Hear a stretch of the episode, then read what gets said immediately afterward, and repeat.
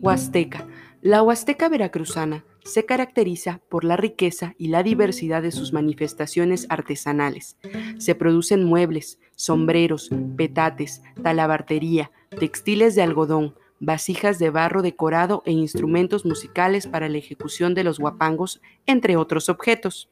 En tanto yuca se procesa la fibra conocida como zapupe, con la que se elaboran morrales y en Tancoco, sombreros de palma profusamente utilizados por la población regional.